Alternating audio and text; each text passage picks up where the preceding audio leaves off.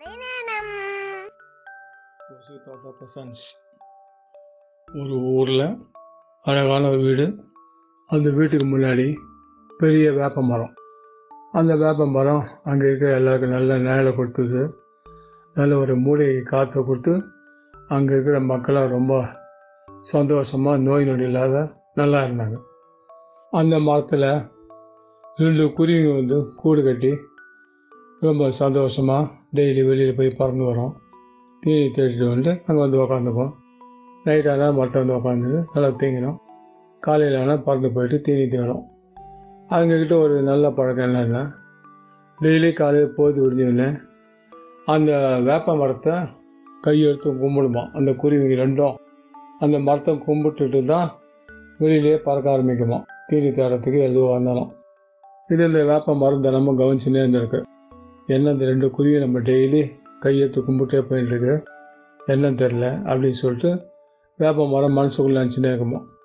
Daily இது மாதிரி சந்தோஷமாக இருந்து அப்படி இப்படி போயிட்டு ஈட்டு வந்து கூட்டு கட்டி வந்து குஞ்சு பொறிக்க வேண்டியது ஜாலியாக சந்தோஷமாக இப்படி இருக்கும். அந்த ஊர் மக்களுக்கும் அந்த அவ்வளோ பெரிய வேப்ப மரம் வந்து ரொம்ப சுகத்தை கொடுத்துட்டு வெயில் காலத்தில் நல்ல ஒரு குளிர்ச்சியை கொடுத்துட்டு நல்ல நேரமாக அருமையாக ரொம்ப சந்தோஷமாக இருப்பாங்க. வெயில் காலத்தில் அந்த மரத்துக்கு நிறைய பேர் சைக்கிளுக்கெல்லாம் விட்டுட்டு ஒரு பத்து நிமிஷம் பதினஞ்சு நிமிஷம் அப்படியே மூச்சு கீச்சுலாம் வாங்கிட்டு பொறுமையாக போவாங்க.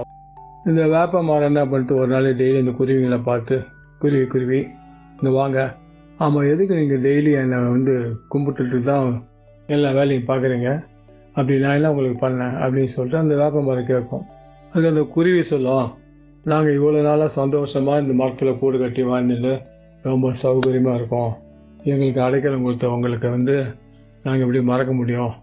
அதனால் உங்களை மறக்கக்கூடாது. உங்களுடைய அன்புனாலையும் உங்களுடைய இதுனாலும் தான் இந்த மரத்தில் கூடு கட்டிட்டு ரொம்ப சந்தோஷமாக இருந்துட்டு இருக்கணும். அதனால் உங்களை டெய்லி வணங்கினாவது எங்களுக்கு வந்து இந்த அளவுக்கு வாழறதுக்கு இடம் கொடுத்தவங்களுக்கு நன்றி நாங்கள் அந்த மாதிரி முறையில் நன்றி தெரிவிச்சுக்கிறோம். அதில் ஏற்றிட்டு எங்களை எப்பவும் சந்தோஷமாக வச்சுக்கணும். அப்படின்னு சொல்லலாம் அந்த ரெண்டு குருவிகளும். அப்போ அந்த வேப்பம் நினைக்கும் பரவாயில்லையே. இந்த ரெண்டு குருவிகளுக்கு நம்ம மேலே எவ்வளோ ஒரு அக்கறை நம்ம பார்த்தியா நமக்கு தெரியாதையே நமக்கு தெரிஞ்ச ஒரு இது சொல்லிட்டு போகிறதுங்க பாவம். அதனால் இதுங்களாம் ரொம்ப நல்லா இருக்கணும். அப்படின்னு சொல்லி அந்த வேப்ப மரம் அந்த ரெண்டு குருவிகளை வாழ்த்தி அப்படி ரொம்ப சந்தோஷப்பட்டுக்கும். இந்த கதையிலிருந்து நம்ம என்ன தெரிஞ்சுக்கணும்? நம்ம செய்யற செயல்கள் நமக்கே தெரியாம அடுத்தவங்களுக்கு ஒரு உத்வேகத்தை கொடுக்கலாம். அவங்களும் அதே போல நடந்துக்கணும் அப்படின்னு அவங்களுக்கு ஊக்கமளிக்கலாம். அதனால எப்பையும் நம்ம நல்ல செயல்களில் தான் ஈடுபடணும். எப்பயுமே அப்பா அம்மாவோ தாத்தா பாட்டியோ சொல்லி கொடுக்குற நல்ல பழக்கத்தை கைவிடவே கூடாது. சரியா?